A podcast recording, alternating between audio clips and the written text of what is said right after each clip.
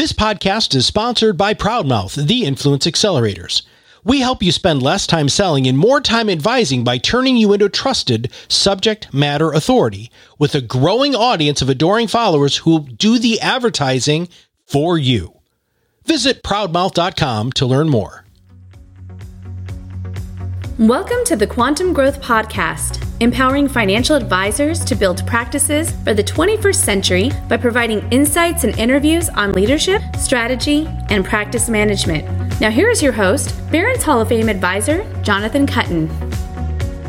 Welcome to another episode here of Quantum Growth for Financial Advisors. I have a repeat offender here, good friend, colleague, partner, just a good all around dude who spells his first name the right way, J O N, like I do. So, Mr. John Randall, would you say hello to the audience, please? Hey, thanks for having me on, John. It's great to be on these. Love sharing insights and value with all your listeners. No, love it, John. And for those of you who might have caught John on one of our past episodes, this man has a lot of energy. Prepare for an energetic presentation today or conversation today, I should say. So, with that being said, as John and I were thinking about what it was we wanted to go a little deeper into here today, one of the things as John and I have started to partner together, and just again to frame things out, everyone, I know John for I think 20 plus years, Mr. Randall was responsible for hiring or part of the hiring process back then when John came on board. We've become, you know, very good friends over the years and it's interesting how the tide has changed some. Now, John provides some coaching to me personally, as well as my team as well, and some of the folks in Kuttin Consulting Group and our coaching organization. So as we've been coaching other advisors jointly, and while John does the heavy lifting there, and as he's been able to get under the hood of my planning practice, one of the things that keeps coming up over and over again from advisors is, well, how do we create scale in the practice? How do we grow quicker, efficiently with systems and processes? What does the structure look like? And how do you actually in, in, incorporate in that in your practice in a way that the advisors on your team are feeling good about their future and what, what's in it for them from an economic perspective and from a personal growth perspective. And John's been able to bring amazing insights to our team. So with that, John, maybe you could talk a little bit about, about just that, about how to, how to think about scaling and what you're seeing out there in the marketplace. You know, scaling comes back to, to growth. And it has just been explosive growth I've seen with practices so far this year. And inevitably, a lot of you will run into, if you haven't already, the best problem to have. There's too many clients, there's too much needs for those clients, and there's just not enough capacity to help them. So staying ahead of their capacity is really, really important as you have these great problems to have of growth and attracting new people to, to, to come into your practice and work with you, whether it's through CPAs or whether it's through just introductions from your existing clients. It's happening at a rapid pace. And I, I think this last year, the advisors that have been active are attracting more than ever.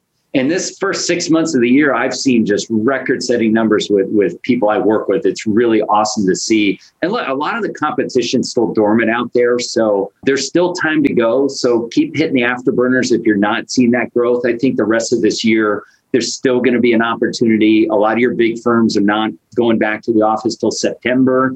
The, their productivity and their abilities are not quite what they used to be. So go after it out there. As you have this good problem to have, that's where, where John has been such a great pioneer for all of us to see how do you really scale and grow a business. Gosh, it was half a life ago for me, John. I was 22 years old, 22 years ago when uh, you showed me the ropes of this business. And I remember you you did my first CPA meeting for me, and that was awesome to see. But it's awesome to see where where you have grown through this, and it's all about scale. It's about how do you build capacity to service clients. Now, every practice is different. You don't have to have an army of 100 people on your team. You can have a lean and mean team, but you've got to be thinking of capacity. And a big mistake I see, John, when it comes to the organization structure to scale is people take more of a, a, lateral or a horizontal approach instead of what I like to think of as a vertical approach to build scale. So a lateral or vertical approach would be, gosh, let's bring in another advisor to our firm to help us, and we'll get somebody to assist them. Or depending on productivity levels, we'll have two advisors and we'll hire one sort of assistant to work with them. Well, if you repeat that over and over, what a lot of practices do, they might do this a dozen times. It really dilutes your brand because you've got these disjuncted kind of mini teams that these micro teams kind of develop within a large group and there's no consistency to what's being done. That's not the best scalable way because it runs into uh, problems down the road. There can be compliance issues. There's lack of consistency of just pricing, the quality of products or advice that's being delivered. It really is a difficult way to grow. Whereas a vertical method is really scaling out a way that you can build with advisors and build teams, but do in a more of a vertical fashion. And one of my favorite ways to think about this is more in departments, like a corporation. If you're going to build a business here, think about it like a business. That's one of the most impressive things that John Kuttin has done here. He thinks of his business like a business. And you look at a corporation, there are departments, and departments run whatever it is, whatever, whether it's financial planning, whether it's insurance products, whether it's investment products, depending on your practice makeup you need people to leave these certain areas. You might need people to work in marketing. You might need people to process business.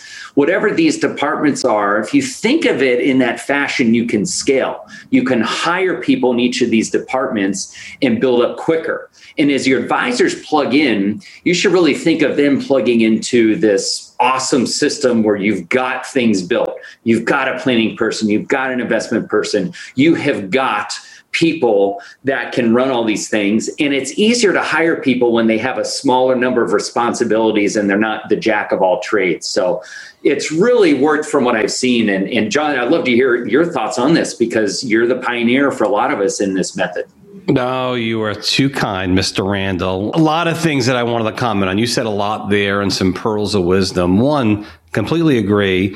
It's been really interesting. We're having our best year ever in our own practice. And it seems like a lot of advisors are just organically and inorganically, but really the organic growth has been crazy. And I, have got to think it's COVID related and you know lots of money in motion from people on pause for their work or just more time to think about it. But it really has been a good year to be a financial advisor. So that that's been nice I think for all of us.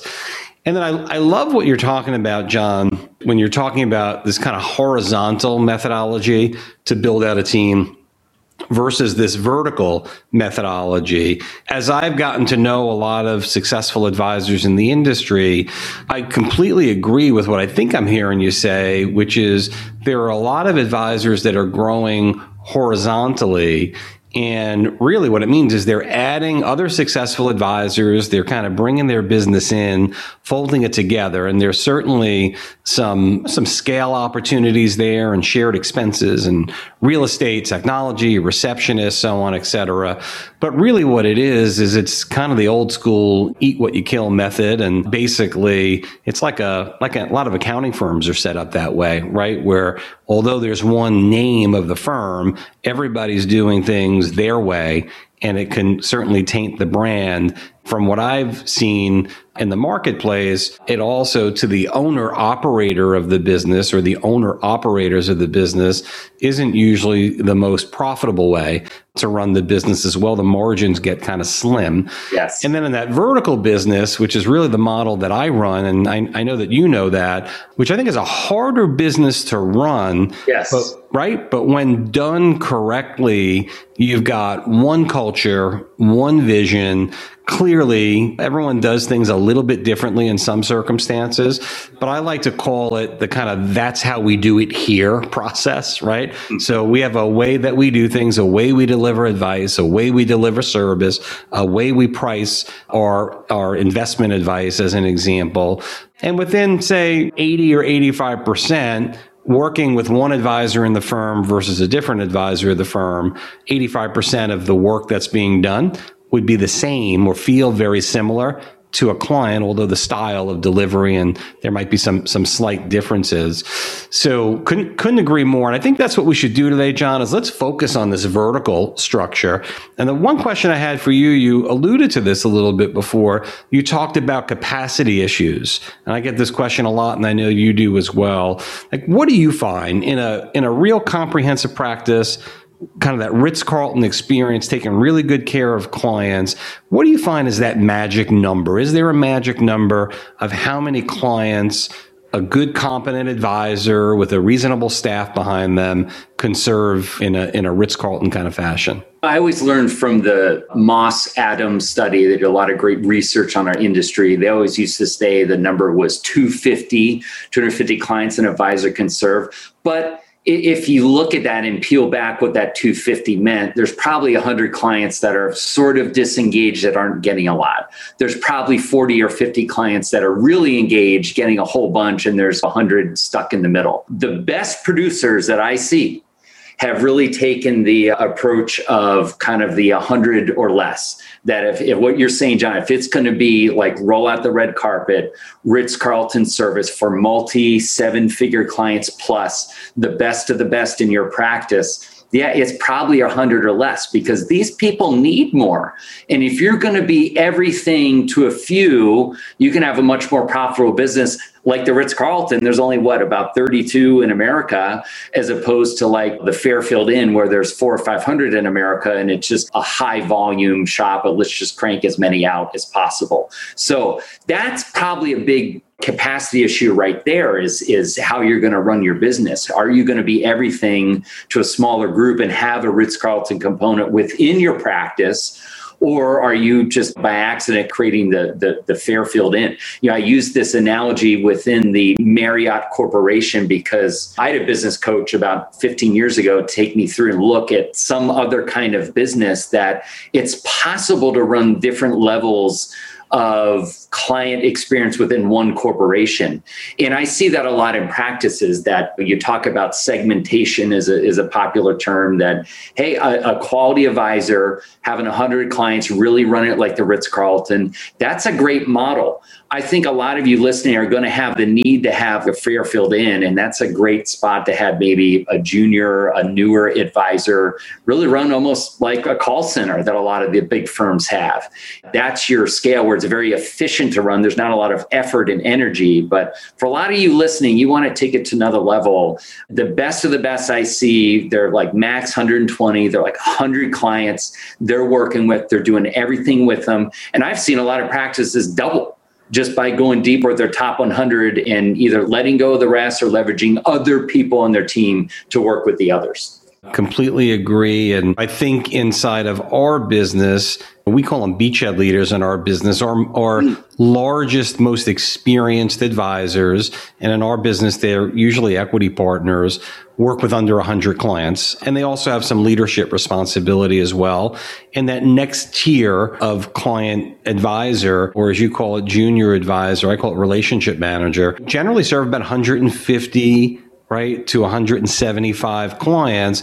But these are folks that, while still getting an amazing experience, are not all million dollar plus clients, right? right? And then from there, we we recently, as you know, built out a service center. We yeah. call it our virtual planning team to be able to serve more of that mass affluent client that needs and the the level of touch and that Ritz Carlton experience doesn't necessarily need to be there just yet until they grow into it. So let's get a little granular, John. I think we're completely aligned. I'm an advisor listening in. I want to start to create more scale. I want to start to create more systems and processes as the business is growing.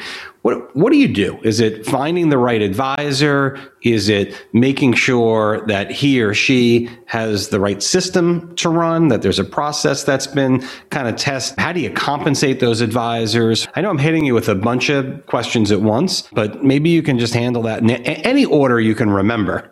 yeah, no, this is great. This is exactly the things that come up with the, the, the practices that I work with that really want to grow. They say, gosh, how do I really do it? Where do I hire next? What should this thing look like? And how the heck do I compensate people? So we'll, we'll go through all of these. I would say the biggest capacity crunch of most practices, if not all, is the advisors is who is servicing clients. And that capacity crunch is going to continue and it's going to get you know worse. What an incredible problem for have uh, to have for those of you that are going to be around the business. The amount of advisors in the next 10 years is expected to be half because uh, John, for 22 years, I felt like the youngest guy at every financial conference I've ever been to. join, join the club, man. I, I used to feel that way at 40, at 48 years old. I, not, not so much anymore. I'm starting. Yeah, there's, to, there's starting not many younger advisors in the business. There's a lot of older advisors that are going to be getting out. So the number of advisors that can serve clients is less. And look at what's happening in America. The need is growing like crazy. And the trend of people retiring, there's a big trend in the last year of people retiring, you know, if they have the means in their late 50s. And as you said, they're contemplating what am I really doing here? I have the money. Do I need to grind this work thing? And it is an increased need and a decreased number of people to help. So, advisor is going to be your biggest capacity crunch. So, that's usually the first place that a lot of you listening should be considering. And inevitably, a lot of you probably have too many clients on your plate that kind of slow you down here, which is the number one place to start. This podcast is sponsored by Proudmouth, the Influence Accelerators. Proudmouth. Tired of chasing potential clients? We help you spend less time selling and more time advising by amplifying your influence over a growing audience of magnetically attracted fans who will chase you down instead. Visit proudmouth.com to learn more. Be your own loud.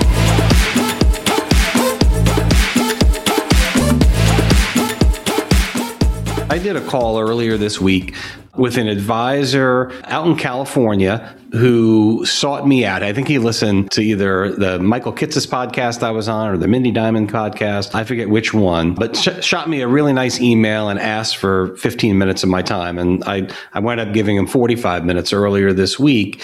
And his exact question was around, I mean, his words, not my words, where I'd like to emulate the kind of practice that you've built. And his questions were around developing his junior advisors.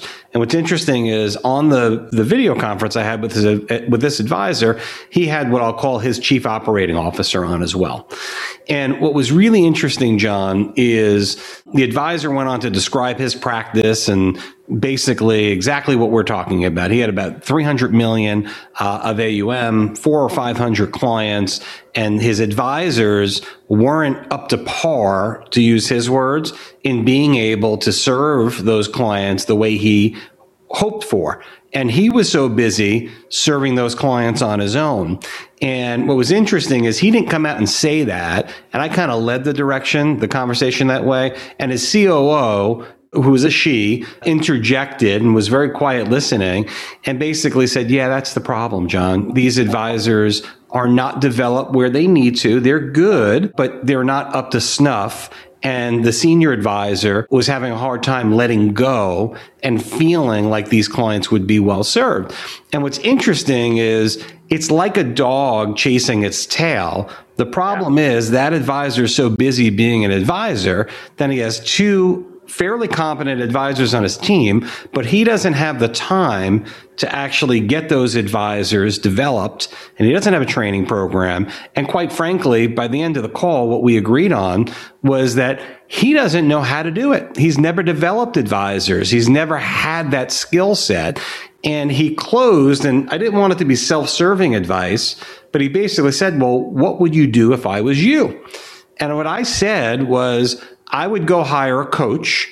It wouldn't be you to develop your two junior advisors. And I would outsource, I'd find a who who can do that. And I were, if I were you for yourself, I'd go hire a leadership coach mm-hmm. who could help you become a better leader and start to build those skills. So when you go from two advisors to four or four to eight, you'll have the ability to build this culture and this vision and this mission based organization that people will have a, a, vision to actually follow. Sorry to go on that kind of uh, down that rabbit hole a little bit, but as you're talking, perfect example. Yeah, right? I, I, I mean, that, that's the conundrum right there that everyone has that, okay, I know I need advisors, so bring them in. And then, yeah, then they're not developing, they're not getting any leadership. Yep. And this is where advisors go wrong, John. And then I'll throw it back to you. I apologize, but is advisors don't look at their people as people to invest in. Mm. As an example, mm. my firm spends over $200,000 a year on coaching for our advisors, for our staff. We have a budget for that stuff. And if you're now a million dollar, a million and a half, or two million dollar practice, and you want to go to four, and you think you're going to get there without developing your people, or that you're going to miraculously find that time or that's or develop that skill set, you're going to be probably that that dog chasing its tail. Why not make an investment in a reputable coach who you know has the time, energy, and you can pay that person to actually develop the people the way you want to see them developed. Yeah, I see a lot of businesses in general, and it certainly applies in our industry, are investing about two to three percent of their top line revenue and help in exactly this area and help developing people and help with coaching on many different areas and multiple coaches. I mean, I work with three different coaches myself. I find tremendous value in it. And you nailed it. There's a lot of help in here to outsource some of development to get some help on how to be leaders. I mean, that that's the interesting thing for a lot of advisors. No one ever was taught how to be leaders. I mean, we all learned how to do advisor stuff, and this less some of you spent time doing some kind of leadership. It's it's kind of a unlearned thing. And if you're trying something new, it's like the first time you're advisor, you probably weren't very good at it. so yeah, I, yeah. I get asked the question a lot. What's the key to to KWM success? and I always say it's leadership. It's it's I was blessed to have amazing mentors and get into a leadership role that ultimately got me prepared without knowing. It wasn't the reason I I got that experience, but it's become one of the the biggest assets, if not the biggest asset of the firm. So anyway, John, back back to you. I think you're I think we're right where we want to be. You're talking about the need to develop advisors, and then I think you were going to talk about the process from there. Well, what one aspect on just investing in people i wanted to touch on. Look this, this is a mistake i made as an advisor as i built my practice is, is a lot of you highly productive advisors out there that really crush it and produce a lot of revenue on your own i thought about oh my gosh it's a waste of time to meet with my team. I need to be meeting with clients. I need to bring in new business period. That's my role. Anything else i'm getting off my plate. I'm outsourcing. I'm hiring someone to do. And i missed early on in, in my career that how important it was to invest in people, you know, my time. And look, a simple way you could do it with someone on your team is just let them watch you in action. Let's let an advisor watch you in your client meetings, watch what you do with other people to learn. Invest some time with them. Maybe just have an hour a week dedicated with them. Maybe take them to lunch once a week just so you have some dedicated time to talk. It's really important because that investment can have exponential returns. So we're talking about scale and we're talking about capacity. You need your people to be able to handle more, specifically your advisors, whether that like top tier 100 client Ritz Carlton level, or if they're like that Marriott handling 250 clients, or if they're like the Fairfield Inn call center advisor handling four or 500 clients or, or events, that's their development is going to be key. So don't underestimate your investment is really important in your people time, energy, coaching, outsourcing. It's really, really important to do. So keep that, keep that in mind. As you scale this out, a lot of people ask, okay, I can get some advisors on the board. I get I got to lead them. And then it leads to some other gaps too around just the organization. Where else do you hire? What's the strategic hires that come after that?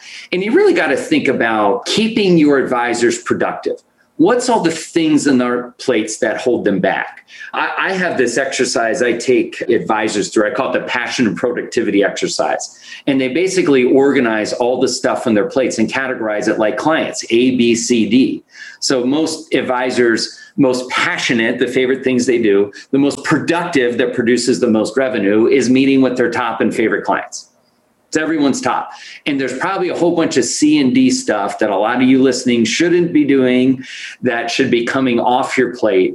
And that's where you really want to think about your hires is what are departments that could be formed that could take things not only off your plate, but other advisors' plates that would keep them productive.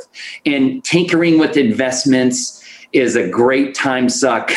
See a lot of advisors, especially smaller producers, get all caught up in. Yes, it's important, but you as an owner and a driver of growth in the business probably shouldn't be your number one thing. You could have somebody else do that, or a collaboration of a committee of some people do this periodically to keep the growth driving. Processing business, planning, like all these little things that suck up time. That's where you want to build out departments. So I see a lot of common departments is, of course, marketing, anything related to client service, which I often see financial planning as part of that because they're very tied together. Products, whether it's investments or insurance, or maybe you have a, a department for, for each of those could occur. Those are some common ones I see. So as you start to think about those departments, something I mentioned earlier, it's it's easier to hire people that do less. So look back at the old McDonald's model they were able to hire people to do a small amount of things in the chain of making a hamburger. They didn't do every single thing. They did like one thing and they were really good at it. And they could replace people quickly if they had to to do a smaller number of things. They could learn, they could get better at it, and they could scale. I mean, that's probably the greatest scaled business I can think of McDonald's is massively scaled because sure it's is. efficient. It's they've got a process in place and they produce a product. It's very consistent. So same thing in your businesses. Keep your advisors productive think about departments and you can scale within each of these departments but it's got to keep your advisors free and i think this business will get easier and easier to run as we have technology developments we can outsource more things your team's probably going to be weighted way more with advisors in the future, much, much less people behind the scenes. And just keep in mind the need in America is growing, the number of people to help is declining. This is the greatest business to be in, but you've got to be ready for the growth and you got to be thinking differently about how you're going to grow. So a lot of people ask me, well, well, how do I get started with this and how do I grow? So what I like to do with people is to help them see some example organization structures. So, what might your firm like five years from now, 10 years from now? That's really where we need to be going. And sometimes it's easier to see some examples of how other firms are built and, and what they did and kind of align to a sample that works like yours. Then, what you can do is work backwards and say, okay, this is where I want to be from there. Here's the hires that need to happen. So, likely each year, I need to make a strategic hire. I need to grow by this much. I'm going to bring in somebody here. I'm going to bring in somebody there, or multiple people. That's what can lead you to building a great organization.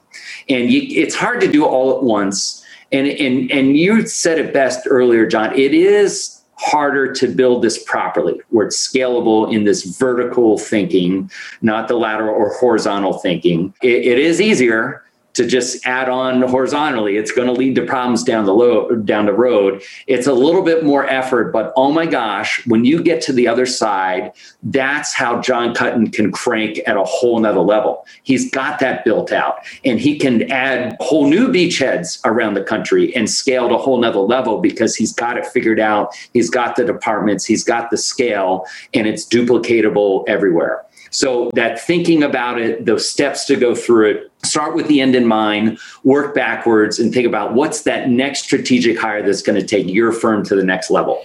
Yeah, I love it, John. I love I love the having the vision and then working backwards. One of the things that I see a lot from advisors is they're so in the day to day right? Like you were saying, they're they're thinking their role is to go bring on another client or win more business or roll over some more money because that's been their identity for so long. And there's nothing wrong with that identity if your desire is to have a wonderful lifestyle practice and make a half million or 800,000 or maybe sure. even if you're really good a million dollars a year.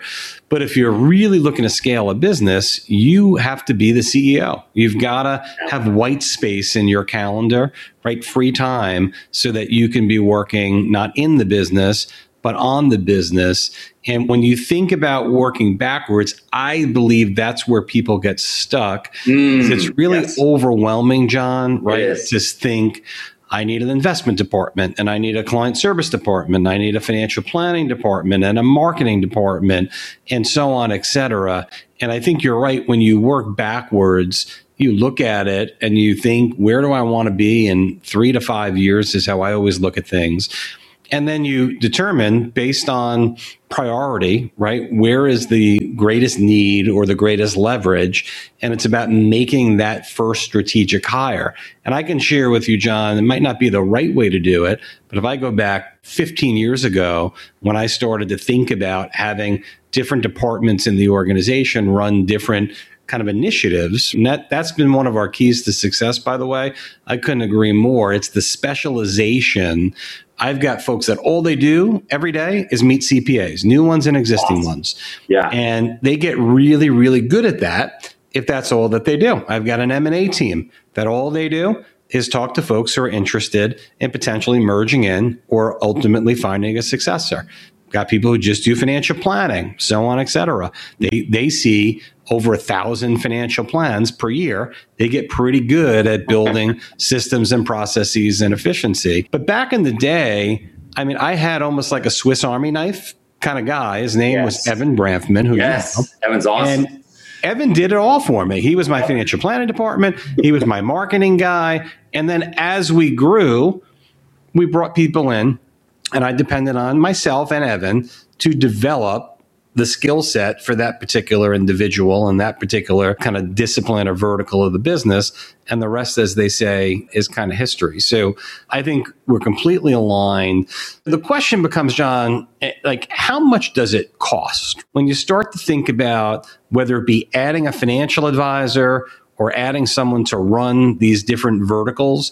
I think the the the the reason advisors don't move forward is many times they don't want to make the investment. So, do you have any kind of thoughts on how to structure compensation, what average compensation is for these type of roles, and maybe even where you find some of these folks?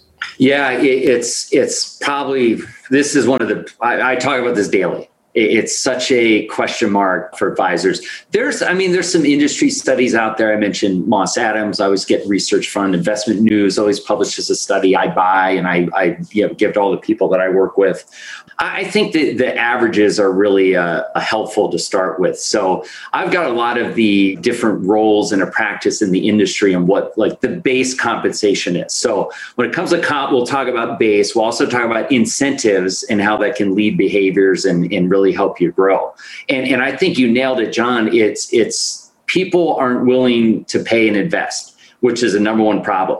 I remember there was an old guard of top producers 10 to 20 years ago, and they would all get together and they'd talk about how their people were overpaid, they're paying their advisors on their team too much. And you know what? They're not the top guard anymore because all their people left.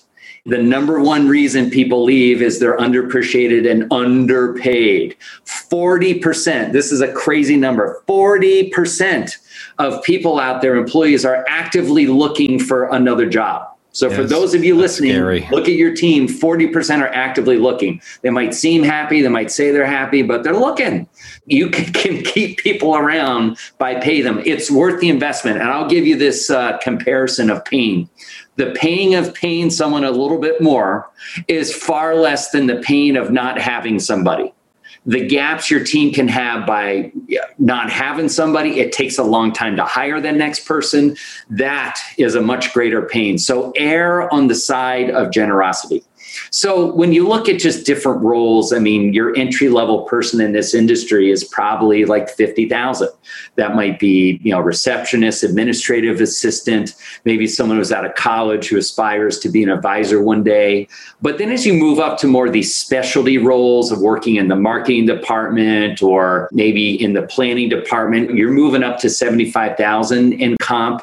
When you get more to the like advisor role is where you're cracking six figures. Leaders of some of these departments are in the six figures range. When you get into like much higher level roles, like a COO, like a true operator running a practice. Look, a real quality person that I mean, think about this is chief operating officer. This isn't operations manager. This isn't operators operations director, which is typically a higher level firm in, in you know corporate terms. A chief operating officer is an executive level position. If you want someone to really run your business, you're like 200 plus to really get in there. So you, you've got to be able to give it up. A lot of owners talk about how to comp themselves when there's partners. How does that work? And there's, I mean, we could do a whole darn podcast just on that. But you, you I, I think erring on the side of, of generosity is key. Now, so that's just some base.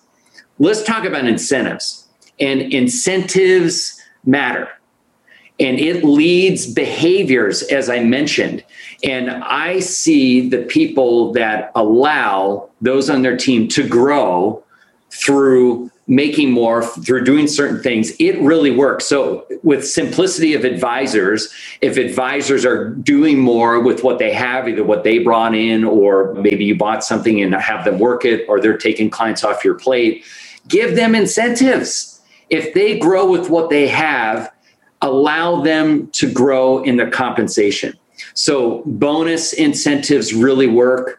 In a lot of corporations, you'll see 10% of a base at your lower level. As you move up the ranks, you'll see like 30% of a base is pretty common. At like the top VPs, upper management, they're going to be maybe like 40, 45% of their base is their bonus potential. But you should give the opportunity to give it up. So if people are helping your business grow, let them participate in it. And probably one of the best incentives I've seen is rewarding probably the most profitable thing that can occur in this business is new assets coming in. Somebody forges, you know, their own CPA relationship. Somebody's just crushing it with referrals and bringing in a whole lot of new assets.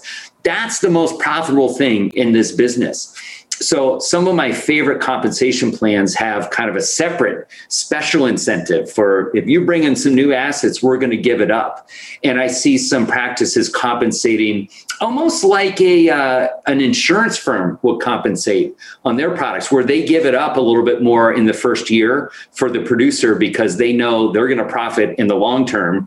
And so you should be thinking the same way. If someone on your team is bringing in business give it up to them have a solid incentive plan that's very clear that the people on your team can win as they grow, as they bring in business, and they drive the most profitable things that you can have. Gosh, I mean, we could spend hours on this, but compensation is really critical. And if you can align this with your organization chart, these are some secrets to really scaling up, just like John Kuttin has. Yeah, I mean, John, spot on. Literally everything that you just spoke about as is what we do in our business. And interestingly enough, it's what you found in the most successful businesses in the industry, right? So yeah. there's there's something to be said to that for that. I love what you said about 10 or 15 years ago or 20 years ago. Maybe you said how the top advisors are talking, how they're overpaying everyone.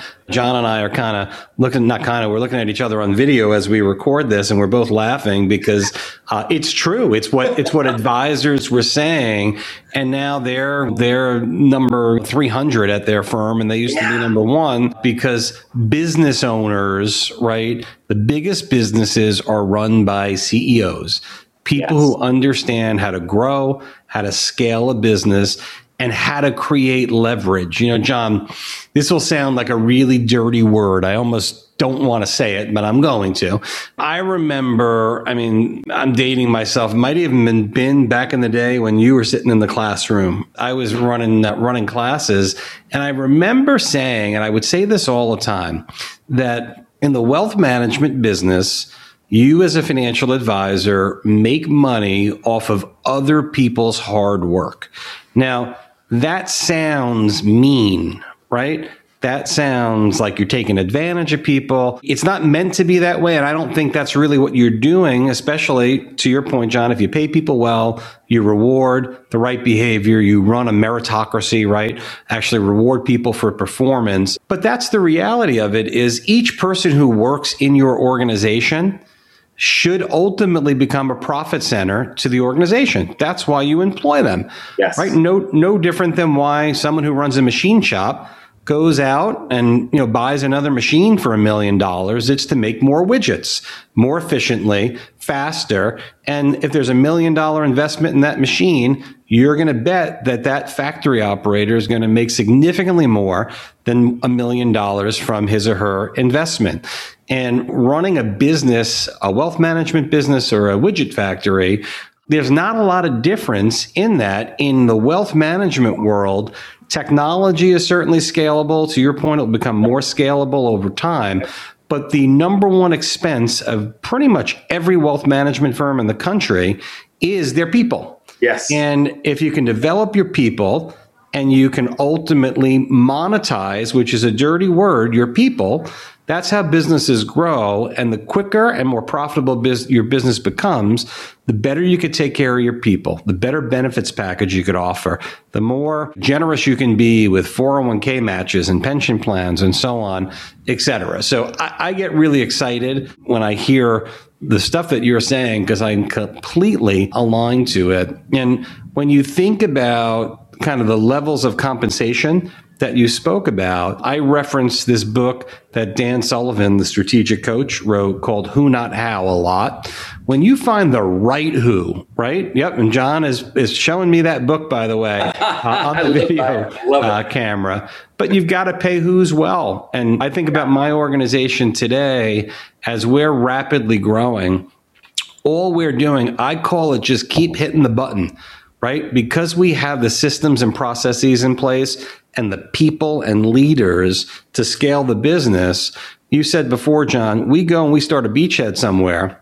We can scale that beachhead from zero to 500 million of assets in 18 months. We've done it once already. We're in the process of doing it again, and we're going to do it again and again and again awesome. because the systems and the processes are the same all you need to be able to do is build those systems and processes. And once you build them, that's what scale is. You can almost create limitless growth, yeah. grow the heck out of a business. So you got me excited, man. I'm glad. Uh, I'm glad this was a good subject for us. But John, we're running a little short on time here. What kind of closing remarks do you have? I think. I mean, I think everything you hit was super solid. And if I'm an advisor listening in, again, my theme a lot is how do you get from a million to four, right? or two to six. I think it, I'd listened to this one several times because there's some really, really unbelievable nuggets in there. But anything you wanted to hit that we didn't get a chance to, to talk through today? Yeah, I, I, you touched on this everyone wins mentality. If that's your, your mindset for everyone listening here, that's going to help you get to the next level. You are going to need others to get to the next level. There is a finite capacity that individual advisors can do. I see them hit glass ceilings all the time, and other people is is the key. I heard a fancy term for this: leveraging human capital.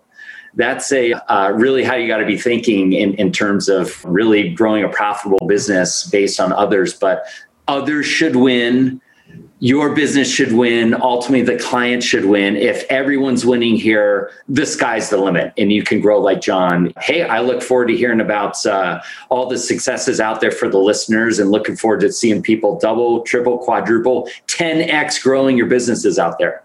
Love it, John. Well, hey, as always, you are awesome. I appreciate you coming on again. I appreciate the partnership, the work that you're doing with my team and with with some of our joint coaching clients is phenomenal. So thanks for all you do. I, I really truly appreciate it. If any of the listeners want to find you, what's the best place to contact you, whether it be email or website, or how do people get in touch with you? Sure. Our website is dynamic directions D2 dog and the number two dot com. That's our firm's name. We partner a lot with Kuttin Consulting, or you can email me directly, John, J O N, no H, at dynamicdirections D2.com. Love to hear from you. We've got all kinds of you know great stuff we'd be happy to send with you. And if you want to grow like John Kuttin, we'd be happy to talk with you and help you build that roadmap to get there. Well, I appreciate the compliments as always, Bud, and we wouldn't be uh, growing at the rate we are without some of the great work you're doing with me and, and some of the advisors. So thank you for that.